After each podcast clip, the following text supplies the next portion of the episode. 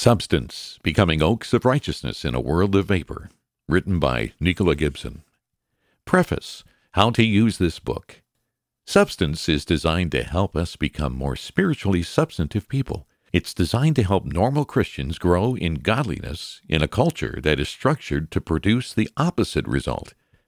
I've told many people that the only intent of this book is to remind the church of something it has always known the pursuit of holiness. Older generations, along with the Bible, called this sanctification.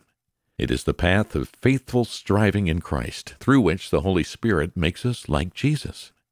Godliness is an integral part of God's great gift of liberation and freedom. It's His diminishing of sin's slavery. It is the unshackling of every person who will trust that in Christ God has given us everything we need for life and godliness. 2 Peter chapter 1 verse 3, NIV 1984. Structure The book is divided into three parts. Part 1 outlines the main problem this book is designed to address our confusion, shallowness, and fragility, and makes a case for why we need to do something about it. Part 2 paints a picture of spiritual substance and outlines what it looks like to seek that substance through faith in Christ. This section is organized around four characteristics that are evident in people of substance I call them the four marks of spiritual substance. Number one, self sacrificial love. Number two, the mind of Christ. Number three, virtuous freedom, parts one and two. And number four, in step with the Spirit. Virtuous freedom is covered in two chapters rather than one, because I expect this to be the mark that most modern American Christians have heard and thought about the least. I encourage readers to spend extra time in this section. The importance of the truth it contains could hardly be more critical in our cultural moment. Part 3 is about pursuing these four marks through faith.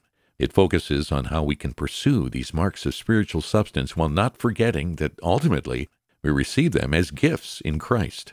Many more chapters could have been included in this section, but I've tried to select only those topics that are presently most overlooked, ignored, or out of proportion among Christians and churches.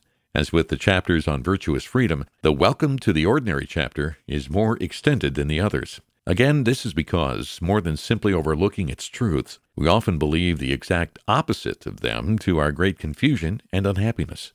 These truths may make you uncommonly free. Understanding how to exalt in the ordinary without being typical is at the heart of escaping worldliness and finding godliness in Christ. Lastly, the abundance of footnotes will be very obvious to most readers and seem strange or burdensome to some. This was a deliberate and serious decision on the part of those involved in producing this book.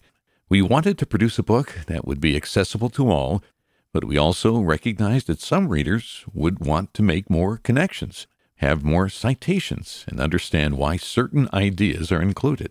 The footnotes are intended to serve that purpose you will also find occasional sidebars expanding on the ideas in the main text. As with the footnotes, they're not essential to understanding the chapters.